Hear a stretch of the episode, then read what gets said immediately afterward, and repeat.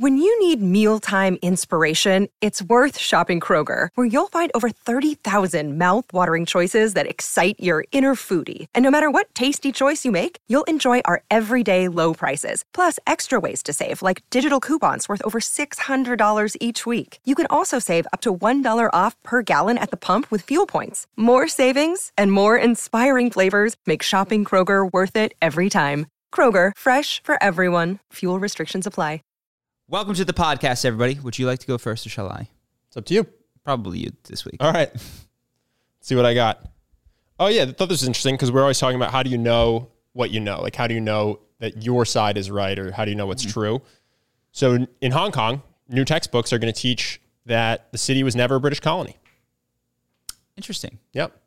So in terms of what's real Yeah. and what people think actually happens in the world, Hong Kong is going to have a very different view of its own history for people that are five years old, uh, growing up to be adults. That's an interesting question. Is like when was an errat like can we think of a, a well known fact that was actually the subject of an eradication of truth campaign so thorough that effectively any dissenting opinion was just deleted and now it's like so well known that whatever did or did not happen that of course you wouldn't know Yeah, what it is. But it's just interesting to think that, like, imagine you know you're in China. Imagine that they uh, become a the number one power in the world. Imagine that you don't leave China, but you've traveled extensively all over China, 50 years or 60 years down the line, and you never encounter anybody that mentions that Hong Kong was a, a British colony. Yeah. Uh, it's just like finding out that I don't know that Pennsylvania used to be owned by France or something. I think the U.S. is actually exceptionally good at this in the sense that there's there's stuff that people know but really gets glossed over. Mm-hmm. Like when you go to the Vietnam War Museum as a U.S. citizen, it's quite jarring mm. relative to what you're shown in school. And I know there's controversial takes like Economic Hitman, that book about how the US has kind of exploited a lot of Latin America for resources. You don't learn that growing up. I think if you're someone who doesn't travel internationally that much, your knowledge of the sins of the US government is probably pretty light relative to if you put together a list of all the horrible things the US government's done over the last hundred years. Yeah. Yeah, that was my distinct. I mentioned this, uh, I think, on the podcast. My my distinct impression of eleventh grade history class when we talked about Vietnam was one of confusion. I was like, none of this makes sense. Like you've you've, I know the words for the test, Gulf of Tonkin, Tet Offensive, but like, yeah, we had to stop Russia. They were being bad, and uh, so we invaded Vietnam. I was like, this doesn't. I'm not getting it. I, did, I really couldn't understand communism versus capitalism and Russia trying to control its satellites and the U.S. trying to control the world. Noam Chomsky is the one who laid it out that way. He said the Cold War was Russia trying to exert control over its satellites in immediate periphery, and the U.S. trying to control the entire world. Um, and that made a lot more sense than like it's really important to us how you elect your leaders. Yeah, yeah. you know what I mean? Well, especially because you also, we, I mean, again, I'm talking in public school, high school, you know, K through 12. You don't get, you don't learn about the democratically elected foreign leaders that the U.S. helps overthrow or Yeah. fund the revolt of. Like we're the, we are team democracy, unless we don't like who gets elected, Mm-hmm. Yeah. and then we will put our finger in the water and muddy it a little bit to the extent that we can, or a lot of it. Yeah, in So I- Iran, that was that was a big one. I, I think it was Mossadegh. I, I barely remember these names, but yeah, Iran. There's but there's several that you mentioned in Latin America that were just pretty egregious from my limited understanding of the naked like utilitarian approach that we took to getting what we wanted mm-hmm. at the expense of locals and what they had elected for themselves and how they were going to allocate their bananas or their petroleum or whatever it is that they had. Yeah, no, and uh, so I think is there as stark of a complete deletion as they're trying to do with Hong Kong? Maybe not, but I actually think most powerful governments are pretty good at making sure their citizens aren't really fully understanding their sins unless you deeply research it. And you can, it's all out there, but it doesn't fall into your lap. I mean, you really have to go hunt for this stuff or live abroad for an extended period of time and interact with people with other views. If you're just born in a place and stay there your whole life and go to high school and then aren't that interested in foreign policy, so you decide to spend your free time learning other stuff, you just won't know mm-hmm. a lot of this stuff. So yeah, I think it happens all the time, and this is just the new one. Is China's going to rewrite the story of Hong Kong Yeah. in their textbooks? Well, it's the new one that we'll know about. It's just interesting. Yeah. What is the one that I've never heard about? The one that, yeah, that just is uh, such an obvious little tidbit of information that I've never questioned in my life. I'm sure that there's lots of them that have just been the result of an effective eradication campaign. Yeah, yeah. to, to just squelch out whatever the truth was. Um, do you have other stuff? I do. Go for it. The Supreme Court has ruled uh, in Maine, so the U.S. Supreme Court, but for Maine, that Maine cannot exclude religious schools from a tuition assistance program that lets parents get vouchers to send their children to public or private school. So previously, you could you get a voucher, you could go to public school, you could go to private school, but separation of church and state, state funding can't be used to go to a religious institution. And the Supreme Court, which now has the makeup that it has, has changed that ruling. So that's something being discussed now is how how does that work with the separation of church and state and you know with abortion and everything else basically are we going to see a blurring of the lines coming with the hmm. Supreme Court? that's that's an interesting one because we do, I guess, have this tradition of Catholic schools hmm. or or whatever that are whatever they have their hour of of mass and everything is kind of through that lens and maybe the dress code, but it is also a school Yeah. where they they teach. So I I already because I cheated and thought about this ahead of time. I already have a take, and then uh-huh. you can kind of see what you think. My big question for this is: Are these schools exempt from paying taxes? Hmm. Because they're private schools. Because that seems weird to me that it, the government is going to give you money that you're going to pay to fund a school, and then that school doesn't have to you pay taxes. this, by the way? Just I couldn't figure it out because If, they, Catholic schools are exempt from yeah, I couldn't figure it out because I was looking for specific names in the, the like I was hoping that the main yeah. issue, the state of Maine, the main issue, would list some of the schools and I could look it up, but I couldn't with a cursory glance look it up. But that to me seems like the key determinant. Yes. I mean, I, Because I other private school, regular private schools do have to pay taxes. You send your kids there, you pay them, and then they pay the taxes. So if the private school is already benefiting from not paying their taxes, then I would say they shouldn't get don't take government. Yeah. funding. You should be giving a discount relative to other private schools because your profitability is higher because you don't have to pay taxes. So that's Mm-hmm. kind of how we I don't know out. if, if that's the case. No. But I just thought it was interesting because if they don't, then they're getting a sweet, sweet deal. And there's no, even if it's unfair, there's no changing it. You don't go above the Supreme Court. So if you do, and I'm not saying that we do, but if you do have a very religious Supreme Court that is in favor of a lot of this stuff, you just got to wait for people to retire or die. There's no going around these nine people. it's just Yeah. it's just what they think will determine any law that gets appealed all the way up to their court. It's tough to live in a big country with people you don't agree with. I don't know. Yeah. it's, Yeah, yeah. Especially when you get, especially when literally a handful of people are going to determine how everything shakes out. And you go, well, I don't. There's hundreds of millions of people in our country. I don't agree with those six. yeah. They make all the laws. Mm-hmm. Like, it's a lifetime appointment. Yeah. Yeah, I don't know. I I can't I'm I'm just reminded of like is the US going to fracture or not? And even if it did, this is I guess the problem is like it's not like 150 million is any more wieldy of a number than 300 some million. It's not like Yeah. 150 million people. It's like if all the Republicans went over to Texas that they'd stop having issues and wanting to No, split they just off fracture and- and between the fracture alt right and further. the yeah, moderate yeah. right. Um, and it seems to be like this is just a, at like okay, so how does 150 million or 300 million people hold it together? Common myths that they believe in, which can be like it can be the U.S. Olympic team, it can be uh, common enemies. Well, I think the big so a big thing that's happening in the U.S. One of the myths was that the U.S. is the greatest country in the world, Mm-hmm.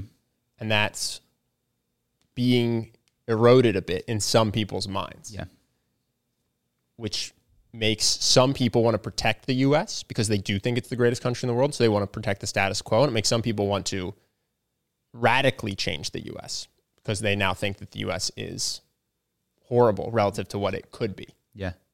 This is why uh, whatever spoilers for Watchmen. Ozymandias needed to get the alien to come. Yeah, yeah. because you need a big, more powerful. I'm just thinking, yeah, fifties were great because we just beat up the Nazis and still had the threat of the Russians. Not great, but like good for the country. Well, I guess that, but then you had then you had the hippies, and there's always a generational Mm-hmm. uh, pulling apart that seems to happen. I think But I the guess- number one thing that keeps the U.S. together is that it's the geographics don't split well politically. Like Because you are saying the coasts. you have California, yeah. Oregon, New York. They're like the people who all agree politically are not clustered well. I think if they were clustered well, you'd have a much better chance of of a civil war or a non-war parting where people just go forget it. You guys be your own team, but it's too sloppy geographically, and I actually think that's going to be a big reason that it doesn't work out. I think also probably economic success. Like when things are good, people can deal with their ideological uh, things not happening. When Well, things are paid. not about to be good. Yeah. things are about to be potentially very bad. Well, we've decided. Ben and I have declared we're in a recession because Oh yeah, selling of luxury goods is occurring. Yeah, yeah. I think I don't know that anybody thinks that we're not heading towards a recession. I People think will it's just like about heading the timing. towards like, are we? Will it happen? And uh, I'm officially, from my non-economic standpoint. it started today. it started. I was like, this is the moment because we we had the luxury goods being sold in Malibu uh, on those apps. You know what I mean? yeah, yeah. But the problem is, I mean, at least if you think about it, if you're trying to predict the health of the economy for the country, I think everybody agrees not good, borrowing bad, inflation bad. But a lot of people talk about it in the realm of how do I protect myself and my own wealth investing wise. But you just never know what government intervention there's going to be. So, yeah, there's a recession coming. Everyone knows it. But if you sell everything and buy puts, you just have no idea. Biden and Jerome Powell might do something crazy. And all of a sudden, the stock market skyrockets to the moon again because they've decided to mortgage the future even harder. So, I think, yeah, it's easy to say recession coming, but that doesn't actually mean stock market crash imminent necessarily. But it might. Who knows? By the time this releases, maybe the S&P will be at zero. can just print money till we're all dead. just hand it out, only to only to Americans. Um, I have other stuff. Well, this is semi-related with money. Um, uh, we're starting our D and D thing, and it's just very interesting. So we're now in the hole, tens of thousands of dollars. Nice. We've yet to produce anything. Sick. Uh, and it's fascinating that it when you have money, and the same thing has occurred within Charisma on Command, it's very easy to spend it um, to solve problems. And sometimes, if you're not careful, to solve nothing. Just like you just get in the habit of spending money because it's a resource that is available rather than using your brain to ask, what are we trying to do? How necessary are things? Um, and we've tended always towards our our personal makeup has always been towards bootstrapping and we'll do it ourselves. And even Oh, within. D and D, there's Well, a strong for Charisma. Command, there was there was no tens of thousands to fund it with. So Yeah. what it had to be like, okay, if we're going to spend money on the website, we have to sell ebooks. we have to sell enough ebooks to fund the website. like it didn't. Now D and D is benefiting from Charisma on Command success, which makes us more flippant to invest, but also might make D and D successful quicker. Well, that yeah, one thing that we've not, you and I haven't done is use money as an effective resource to speed up growth. Like we've always been towards the For Charisma on Command, Yeah, yeah, we've always been towards the bootstrappy. Everything needs to prove its worth. Well- don't go into never like deficit spending, but like we're everything that we spend money on needs to prove its worth very quickly, Yeah. or else it gets its funding cut very quickly. Um, and so it's yeah, it's just a different thing to be months into a project down the line have produced nothing for customers or not customers consumers there's nothing to be there's no product that's being sold at the end of the day uh, and just a very interesting mode that i find myself in um, where i'm making a million little hero forge minis and recording them in TaleSpire and i'm like screw it i'm going to get a different pose for five to eight dollars Yeah, yeah. yeah. I think I would spend for Charisma on Command if I thought it would help. That's the difference. So for D&D, it's like, oh, should we get an editor instead of editing it ourselves? Yes, obviously that's going to make it better. Well, we already have an editor for Charisma on Command, so maybe that's a bad example. But is there another way? If you told me I could spend if you, if you said, "Hey, go take out a loan for 100 grand and you're going to turn it into 200 grand." I would do it for anything. Mm-hmm. But the question is, what can you actually do that with within the business? And that's been the hard part. Is I don't know. Uh, yeah, just our personal makeup is that our timeline to turning 100 into 200 is much faster than other people's. Like we demand a return and a proof that something is working very quickly versus other people who will potentially go bust very quickly, but also potentially see faster growth than us will be like, I'm going to work with this expensive COO that I hired from General Motors for nine months, going into losing money on them before, Yeah. um, or, or flipping through several different people. Not that we should do anything differently. It's just interesting for me to be in this position where I'm like, we now have three expensive cameras, technically two of them for the podcast, uh, multiple computers, like you know, Sure. running all. I mean, this it's stuff. still, but it's still so light compared to. I think a lot of people run businesses by basically trying to outrun their funding round. So you raise money, spend it all, so you Oh, can yeah. re-raise money. So you can spend it all, so you can re-raise money. I, I have friends like this. I won't name the businesses, but they basically teeter on the brink of, I'm going to make myself as the founder forty million dollars, or this is going to go bankrupt, and every investor is going to lose all their money Mm-hmm. because they've basically just decided we're not going to stop at oh this is profitable and we make a million a year after expenses and now we can distribute that amongst all the investors. They go no we're going to sell for a billion dollars with a b or we're going to have spent all of our money and have shit tons of bloat and not be profitable and eventually die. And that and i think that the math just works for those founders because they go yeah i'm going to put five years into this and I'm either going to be filthy, filthy, absolutely generationally wealthy, or I'll just have to start a different thing. yeah, yeah. Um, As long as you don't feel bad about blowing all your investors' money. But sometimes I think the investors even go in eyes open. They know that that's the deal, and they're comfortable with it, and yeah, then they just they're swinging for the. Yeah. yeah. Do you want? I my my only other thing is a huge tangent. So I don't know if you have anything related. To investing, Elon Musk's getting sued. Elon had a rough week. Did you see this? Yeah. He's getting sued for the Dogecoin pyramid scheme. Somebody's saying that he pump and dumped and should be responsible for the billions of dollars that investors lost by buying in at the times he recommended or shortly after the times he recommended. Uh, I thought the most interesting part was in that lawsuit, they're also saying that the judge that a judge should declare trading Dogecoin as gambling instead of investing under federal law, which would obviously change the regulations a lot. And that was the most interesting part to me because this lawsuit, Elon's probably not going to have to pay anything for Dogecoin. Mm-hmm. Unless he goes to prison or something like Jordan Belfort. But I think he'll probably just come out unscathed. But once this is in the court, the court will have to make a ruling on all each part of it. And one of the parts is does investing in Dogecoin and coins like it count as gambling or investing? Well, right now it doesn't seem to count as either, right? Because it's it's an unregulated security at this point. It is unregulated, but I think you have to pay capital gains on it, don't you? Yes, but you, oh, So that oh. would mean that the government I guess that means the government looks at it as investing. It just doesn't look at it as public equity investing. could you gamble and ever pay capital gains, or is that just a time frame thing? Because gambling occurs so quickly. I'm just uh, is there ever? I think a you pay game? income tax on gambling. Doesn't matter if you made a gamble in 2019 and it pays back in 2020. I don't know. I, we have, we're going past my knowledge Yeah, Of, of tax laws. It might just be income at that point. I don't know. Um.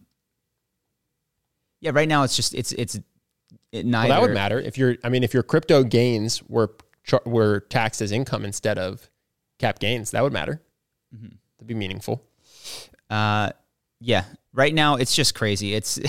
I saw somebody comment on Reddit. It's like we're just speed running through the 20th century of learning about securities. That's what I've been saying. yeah. Every every scam. Just if you want to know what the next crypto scam is, just look at whatever scam got regulated after pump and dumps. You know, it's just funny watching, uh, and they're just random, different people on the internet, but like deregulations, you know, amazing. And it's this is what you get. Uh, I have lots of problems with government. I have lots of problems with the current iteration. There is a reason government exists, and it is to solve problems that we have not figured out other ways to solve. Yeah, Like, well, I could be wrong. I also think you can be decentralized but regulated. So it doesn't. It's not like it eats at the core function of a cryptocurrency to have it regulated so that you can't do certain things that are considered fraud. Uh, well, I guess how would one enforce that? I, you could include some of it in the the coding of the token or whatever, or how it's traded. But how No, no, can you you, just say- prevent against that? You just say if you do a pump and dump, you have to pay fees and go to jail, just like if you pump and dumped But who who makes you stock. who makes you pay fees? the government of where you live. So that's regulation. I'm That's what I'm saying. It's still decentralized, even though it's regulated. I don't know that that counts as decentralization. I, I, I Well, no, understand no- aspects of it are There's decentralized. no, you can't print more of it. The government can't decide to print more of it. Mm-hmm. The government can't tell you what to peg it to, or you know what I mean. Like it's it is allowed to exist on its own in terms of I guess supply, demand, and Yeah. function while being regulated. Got it. So I guess there's eh, that's that's um like I don't eh, the semantics of it don't matter, but and I don't know enough about crypto to comment intelligently on it, but that there seems to be an important element of centralization of who has the stick and tells you how you can use this and how you can't use this. Well, or not, or you just let people have scams and rip each other off forever. Mm-hmm. Um, but they will. yeah, yeah. So and so so if the advantage is this is a currency, except the U.S. government can't print more when necessary, and it can't, uh, I don't know, alter inflation, uh, yeah, it's a current. interest it, would- rates it could be a currency without a Federal Reserve. where where federal policy can't manipulate its value. It could be a global currency, right? That's not tied to how the US economy is doing or the decisions that the president makes or what wars you decide to enter, right? Because it's it's the currency of the world, so to speak. But your local government will penalize you if you violate the local government's laws around crypto trading. Now, obviously, mm-hmm. that gets messy because what laws are they going to pass? But that's that's what the people who are arguing for regulation would argue. Yeah. is that you can keep some of the benefits of decentralization and some of the protections of regulation. Yeah. I'm sure there's libertarians that would say no, absolutely not. You just let kids get ripped off by YouTubers because that's the price you pay for pure decentralization. But It seems like the shape of the world is towards increasing centralization. And I mean that back from like all these scattered atoms coalescing into stars, you know, becoming planets with single celled organisms that become multi celled organisms that are tribes that grow into nations, that grow into the United Nations. Uh, it seems like the way forward, and I'm sure there's going to be aspects of decentralization, is towards. I know that this is like a dystopia, but like everybody with a chip in their head communicating simultaneously with basically becoming cells in a in an Earth organism, which I know nobody wants because they value their own autonomy. But that just seems to be the arc of cosmological evolution. So when people are like, we need to fracture and decentralize, it just seems this is exactly what happens. It's, it's like, guys, we solved this problem. Um, but I, I guess I'd need someone smarter than me on crypto to tell me what I'm missing. yeah, I think there's also people that see that as maybe see diminishing returns in centralizing. Like where we just talked about how the US is hard to run. Now imagine if there was a government that was supposed to handle every country in the world at the same time when there's an even more disparate amount of religious beliefs and political beliefs from the world population than from the US population. I think what you need to see which is slowly occurring is a is the world coming together sort of in terms of what their values are. Mm-hmm. And I could be wrong, but I think that's slowly happening.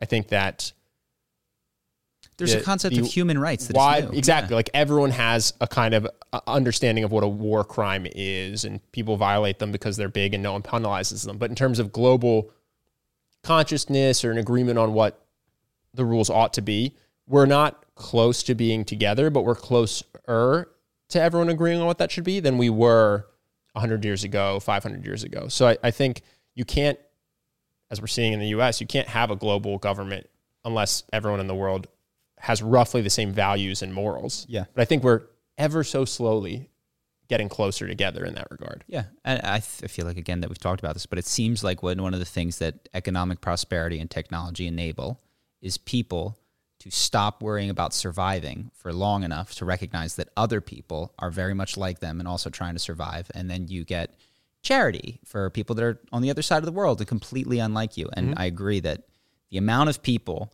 two thousand years ago that would have been like the tribe next to me is subhuman. you know what I mean? Like, and should be destroyed, eradicated because they killed Joju or whatever. You know what I mean? They desecrated our idols. It's probably a lot. It was a higher percentage of just um, dehumanization and occurring uh, two thousand years ago than there there is today. I think. Yeah, probably the biggest thing is the religious differences. So, the, but the world will either become more secular or need to have some sort of overarching global religion in order for it to all fit under one government. Here we go. This is the other thing that I did. I watched a video from Modern Wisdom, uh, and this is is a discussion that we'd had about the word retard and how it's used and how it uh, has become a bad word. But words like moron, imbecile, idiot, cretin that were also all of these were designations for bands of IQ that were you know 30 to 50, 50 to 70. Yeah. People might not know this.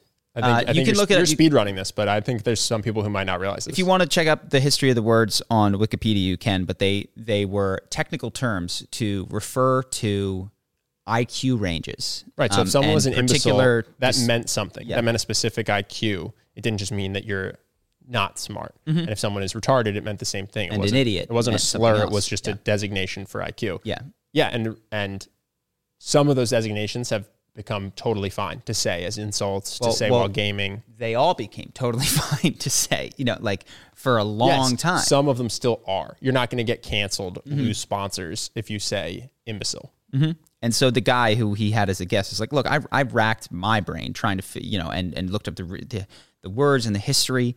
Why this one? Why did it? And the only thing I could come up with is that a couple intellectuals uh, applied almost no principle to this process at all, and said this is a bad word, and were effective in spreading that that out. The problem, obviously, is that any technical term that you use to refer to something that is undesirable will inevitably be co-opted by people and used to hurl Obese. insults. Obese is a Yeah, good yeah, example. yeah. Obese has a, a meaning. It was meant to be Mm-hmm. a designation so that we had a term for a certain amount of weight for doctors to be able to talk. Okay, if you if there's an obese person, then this is what you would do. And then it became something people would say to be mean, Mm-hmm. and so then it became something that people wanted to censor because it was mean. Mm-hmm.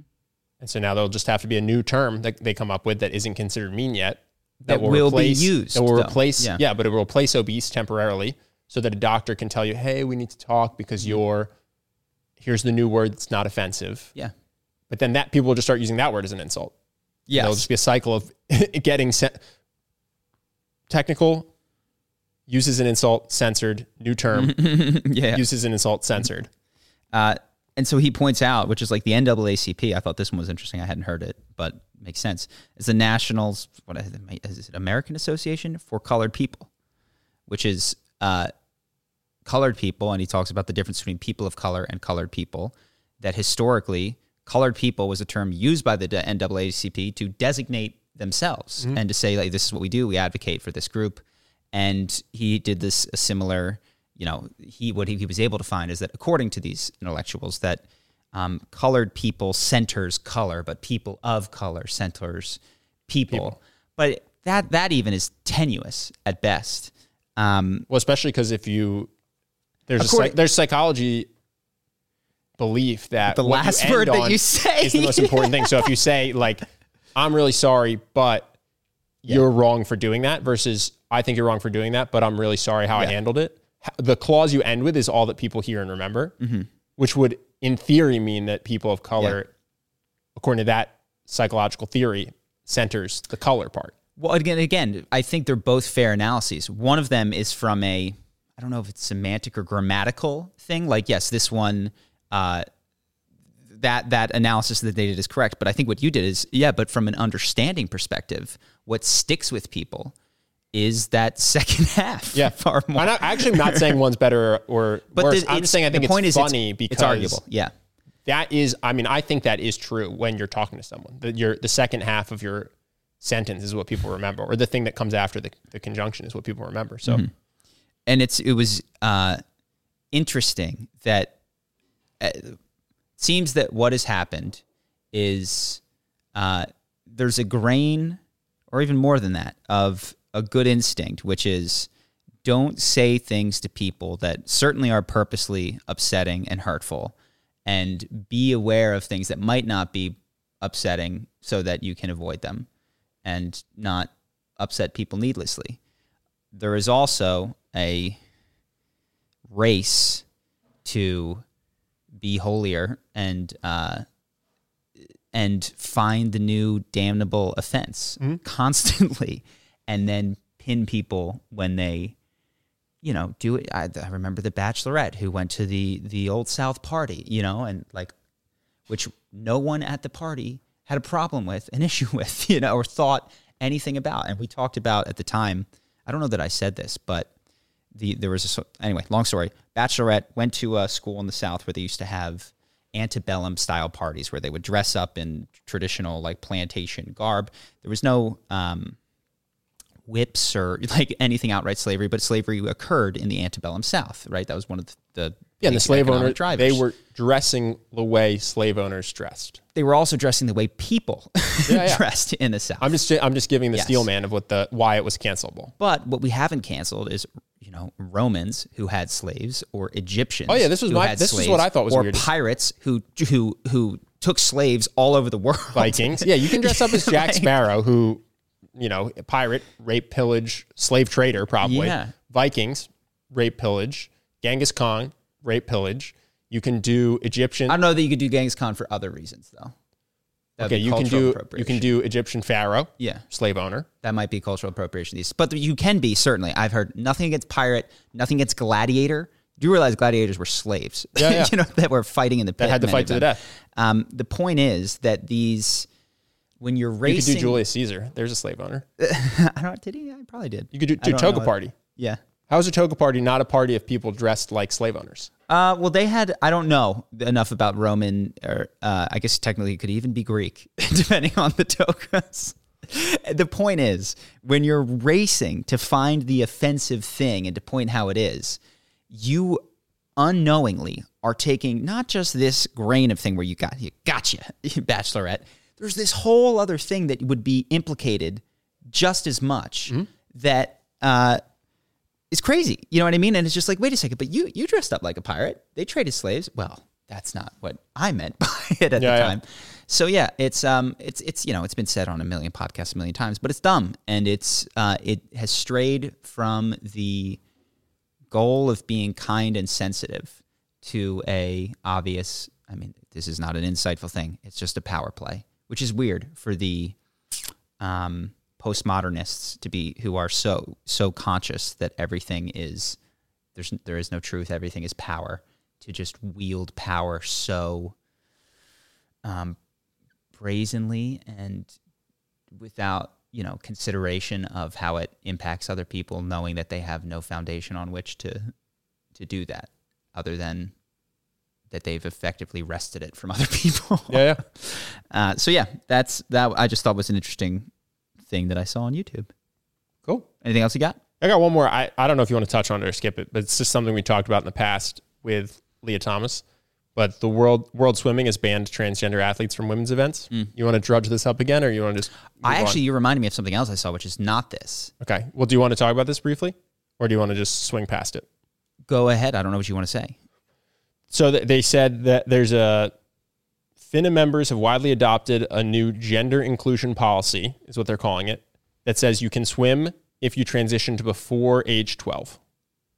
And if you transitioned after age 12, you either can't compete or they're proposing an open competition category.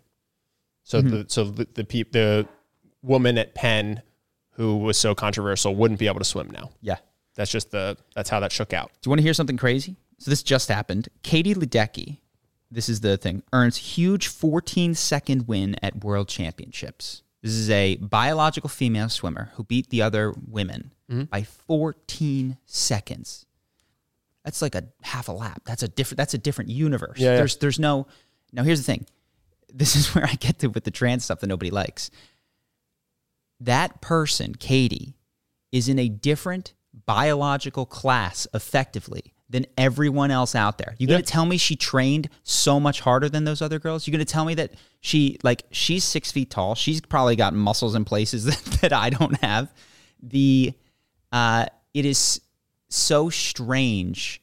I think that we are as I don't, I don't want to have this whole conversation again because I felt like I have to build it from the ground up, and still I feel misunderstood sometimes by the audience on this. but um, these divisions that we have, I I uh, there we go. It's not fair.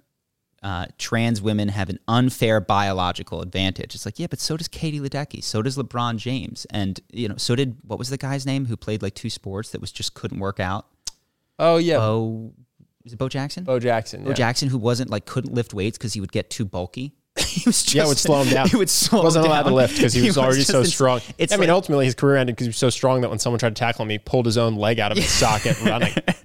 like what are these sports if not measures of arbitrary biological wins that people have been dealt compounded of course by the training that they put in which winds out being a wash at the highest levels Yeah. you know like uh and to say oh that's not fair that person has biological advantages it's like that's the entire point of what we're doing here is to measure and witness biological advantage and celebrate them. and celebrate it. Um, and to go, no, that's not fair. This person is just too much. Is like, well, I don't know. I wonder if we'll like find that LeBron has a gene that isn't in other people, you know, just or or a I combination. mean, his height genetics are better than mine for basketball. Yes, but well, the point is, whatever Katie Ledecky is or has or doing is in a different universe from the competition. Um, maybe she should have to compete alone. I don't know. I'm actually for uh, the dissolution of a lot of the separations between people, unless, and this is my, unless it is uh, marketable, meaning like if you want to have Conor McGregor fight in 145 pound division so that he can win and not get smoked by Francis Ngannou. I get it. It makes money. The audience wants to see it. Do whatever. Yeah. Um, but when it comes to especially college, which is via Title IX, partitioned these and says these must receive equal funding, these must this must exist. I disagree. I think that uh, what should exist is what the students ask for, what the audience pays for and demands, and it should exist in relative size to those two Yeah. factors. Well, we don't. We've discussed it so much at length. I don't want to re rehash all of it, but I just thought it was interesting because You might be. Ba- I don't. Does, can Lia Thomas be Katie Ledecky? I don't even know. I have to I have to look it up. I mean, I imagine not. Maybe. No, she, I mean honestly. She, what did she just win? Worlds. Well, Lia Thomas might have spoke to other people. Let's see. Uh, I'm not going to get this in one second. So, in any event, Sure. And then there's also the ethics of letting somebody who's under 12 years old transition, which we don't have to get into. is that happening? that's the that's when you're allowed to compete. Well, that's what the, well what people are saying is, look, we're not going to tell. What they're saying is, look, we're not going to tell you when kids sh- should shouldn't transition, but we are going to tell you that anybody who does it after this, and this might be all of them, Correct. But if they do it before this, then they're cool. yeah, That's what the rule. Is. Which is says. now if they transition at yeah, yeah. 11, they can compete. which which is an unpurposeful incentive, you know, or a reason to if you want to be categorized in this group in the future to do that. Yeah. Um, That's going to be a big issue that we don't have to sort out right now. But that the when someone has a legal right to decide to transition their gender at what age I feel like going to be a very Yeah. hot topic. well, maybe I'm wrong, but I feel like it's going to be, and uh, we could go really far down one wrong path or another. Obvious what the right thing to do was in about 30 years, when you have a bunch of people who have elected to allow their kids or put their kids on this vanguard, and we'll we'll have the data. You know, we'll see, and if they're happy, healthy, functioning oh. members of Are society, you, and- are you saying that we'll make a decision based on the data? no, no, no. But it, I feel like it should be obvious because here's the thing: if if the conservative review point is correct, and this is destructive to health and happiness and a sense of self, there's the data will prove that out. Sure. And if it's not and everything's great, then the, the data will The prove data that out. will prove that out. I bet you that the different sides will interpret and find their Yeah. own data to support what they already believe. Sure. And then we'll just have data. Mm-hmm. It'll be like the wage gap or uh, IQ test by demographic. It'll be like all these other things where we have the data and then everybody fights tooth and nail to interpret it in the way that they don't have to change their mind. I'll change my mind if the data. I, I'm serious. No, I know. I'm just saying. But I, but I mean, to be clear, we, we just have data on so many things and people just squabble over what data sets to use and then how best to interpret it so that their side's right. Sure. And that's what'll happen. Good. Yeah. I guess how I feel is like I don't have to make a decision on this. This isn't a problem that I'm bumping up against, uh, and so I don't need to have a very strong opinion. And I Until your kid is 12. until my kid is 12. And you'll need to have an opinion. don't need to have an opinion. And, and chances are I probably won't need to have an opinion. If you figure that even even now, where the percentages of uh, kids identifying as transgender are rising, it's a very low percentage. Um, so it's unlikely to be something that that I encounter. And yeah, I don't have a strong opinion on it. and Don't need to. And I'll develop a stronger opinion when I see more, data. just more outcomes. You know, it's going to be. I feel like it should be obvious at some point. It's like, oh, you're fine, or you're not fine. Yeah, it just won't be. Yeah. I mean, I've just seen this. You mean to you and I, or you mean to the collective? I have seen Ben Shapiro make claims about how transitioning doesn't help with mental health. And then I've seen experts on the other side come out and talk about how he's wrong and the data he's using is wrong or mm-hmm. he's misinterpreting it incorrectly. And they have data and they scream at each other from across the aisle and they are completely convinced that they're right and the other person is an idiot. Yeah. And you think that that'll muddy things enough so that people like you and I can't even get a good grip on it? Yeah, I don't have, I mean, I don't know whose data is right. I haven't dug deeply into Ben Shapiro's data for why he thinks that. And I haven't dug deeply into the other side's data on why they think he's wrong. Yeah. Yeah, I mean, this is naive, but it's just like you just like to think that people would ultimately want people to be well. And so they, they would be, so be like, oh, this isn't working. We should stop, would be a thing. Or, oh, they're okay. This is great, yeah. This is, they're fine. Like, I should leave them alone. Yeah. Would- That's Uh, not going to happen. But I mean, I think that's nice. That's a nice goal. yeah. Anyways, it's just not. what else? Anything? Cool. Let's go. What Let's do we got? Any questions. questions? I saw some good comments briefly because I went through. I last week I asked for comments on video topics. Hank Moody. So I actually went through our comments and I saw some good ones. Do we have anything? Oh, I didn't write them down, but I can forward you like a list. No, no, no, not for the people. I'm saying I saw Oh, like- other like thoughtful questions. comments that I liked. Yeah.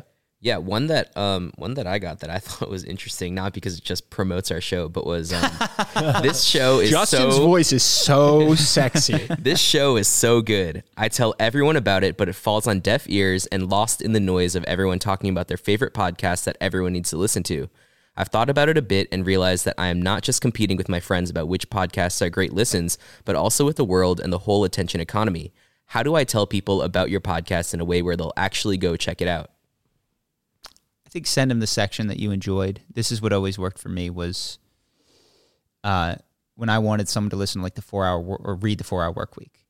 What didn't work was telling them about what I took from it. They're like, Yeah. yeah, that's ridiculous. But sending them, and particularly Tim Ferriss even sent specific chapters to people that he knew they would like. Like, cut the clip, be like, yo, I want to talk to you about abortion or trans. Yeah. And, Send like, send timestamped links. yeah, I think that would that would help. And also like just recognize that um I appreciate your perspective.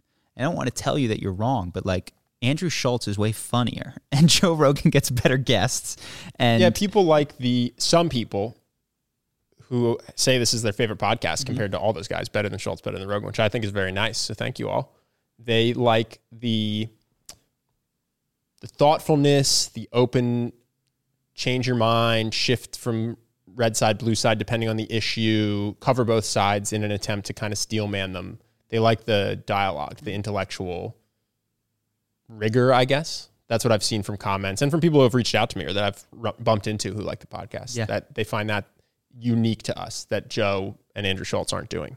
it's kind of like well that that experience is a bit like meditation in that it doesn't instantly sell itself.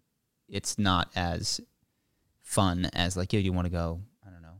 Well, I think it's I think probably the best way to sell it would be to if that person has an opinion and we cover it well in a way that is interesting to them. That's probably the best way to do it is to find a topic where it's like, "Oh, you have this strong belief about costumes.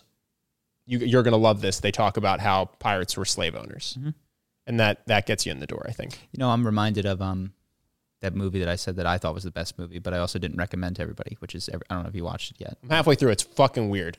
Yeah, yeah. I'm not, that's why I didn't, that's why I didn't recommend it to you. I don't know if I like it or dislike it. I'm not saying, but it's so it's a very odd Yeah, movie for everything, Sure. everywhere, all at once. To me, Charlie said it's the greatest movie he's ever is seen. Is undoubtedly the best and most beautiful movie I've ever seen, bar none. Yeah, Um, I could talk about it at length, maybe another time, but maybe after you watch it.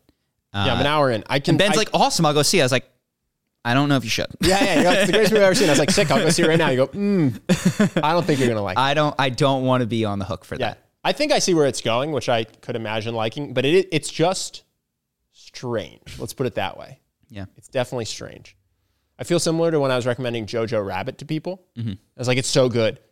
Uh, it is a comedy about a child Nazi. So go in knowing, you know what I mean? Like, it's like, and both of them I think are like this in that the it, they, it really does hinge on the second half. You know, like it's not like, oh, I really love the fight sequence in the first half and that did it for me. It's the second half of those movies what hammers it That's kind of what I'm imagining. Yeah. Yeah. Yeah. So I think I think the second half will deliver. There's parts that I think are underdeveloped or should be cut, but it's Yeah, that's the sense I got. my sense when I got it was like, if my son made this movie, I would be so fucking proud. I would because I, I couldn't even. I was like, I can't make this movie. Like this movie's too beyond me. The, the practical effects, everything. The fuck, it's too. It's better than I am. But if my son made it, I'd be like, holy shit. What if your daughter made it? That's either way, dude. What if my daughter was my son? Well done. You've evaded that trap. yeah, yeah. No, that'd be incredible. It Yeah. was. It was done by the Daniels, which is why I, I say that it was two guys who made it. Got it. So yeah, that's how I would. That's how I would do it. Have you seen it, Justin? Time stamped. Yeah, I've seen it a few times. Is Oh, it? Is really? it? Is it watched not multiple fucking times? incredible? I think in my lifetime, yeah, it's the most, I guess, like theater worthy movie to ever come out. Like I, when I left the theater, I kind of, I thought about the people who might have seen like Star Wars for the first time, Mm. and I was like, yeah, holy shit, that was a movie. That was a movie. Yeah, I was like, I don't know how to. It's it's hard to sell to people too because it's so fucking like bizarre. I try not to sell. I was like, I think it is the greatest movie that has ever been made. Go see it if you want.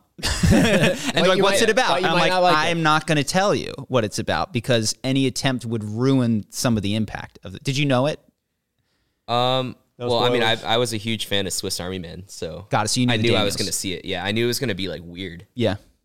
Um, and then A24. Mhm. So I figured it was going to be, you know, good, kind of art housey. Mhm. But yeah, it blew me away. It's fucking wild. I look forward to watching the Uh, second half. You've seen it how many times? Maybe like three. I'd say if you have a strained relationship with your parents, you'll probably love it. Mhm. Yeah. It's great. If you have a healthy relationship with like your mother, you, you might not like it. oh, I think it's more than that. I, I, I, I think we could talk about it next week. Yeah, I'll, I'll finish it by next week. We can bring it up. the I'll end is the end is crowded. This is like this is for now because they try they do and try to do so fucking much in that last Yeah. third. It's just like Jesus Christ, family, everything, existentialism, nihil, it's all in there. Um, But with everything in there, I, I will say I think the storyline was so easy to follow. yeah, Despite like how much shit is going on. Yeah. Yeah, I think that's yeah, that's wild. You guys are just dancing around. I'm I'm just praying. I'm just waiting for someone to be like, No, yeah, it's no. so crazy in the last ten minutes when this happens. It's like, No, yeah, well, We're now not. that's ruined forever. um, cool. Uh, okay, and then the next thing we can bring up is the general sentiment of the Jordan Peterson straw man. Uh, so last week, a lot of people kind of felt that um, the argument against casual relationships was straw man because uh, the people who had seen the Jordan Peterson video thought that he was talking more about casual sex exclusively. Um, but we were kind of responding to casual relationships in like all facets of life, like Uber drivers or you know masseuses or That's whatever. Charles' point. That's So- sorry. Yeah, I, I can watch the whole clip. I did have to not have to. I elected to turn it off because I was like, this is bothering me in how underwhelming I feel at the, the, the him addressing it. But my point is, he draws a line between sex and Uber drivers without saying why it ought to be drawn. Without saying, for instance, sex is a spiritual act where people's essences commingle and entering into an Uber short term contract is not.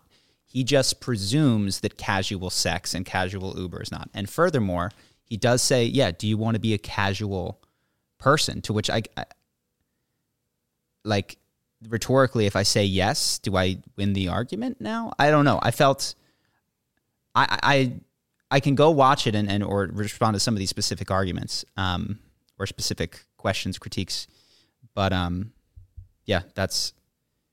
I felt that it was incumbent upon him to explain why casual sex should be in a separate category from casual business negotiation because it's not obvious in his own language why that should be the case. Nice. Cool. All right, we can move on to Patreon then. All right, what do we got for Patreon? Uh, we're going to be talking about how to best allocate your time into goals, uh, defining consciousness, and then common bad habits. Very good. If you guys want to support the podcast, keep us going.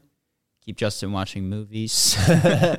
Just wants to see it a fourth time, guys. Get him a ticket. Any dollar amount uh, gets you access to a whole another uh, user listener generated podcast that we do over on Patreon, where we answer your questions and riff on those. So we appreciate all of you guys who listen. We love all of you on Patreon, even a little bit more.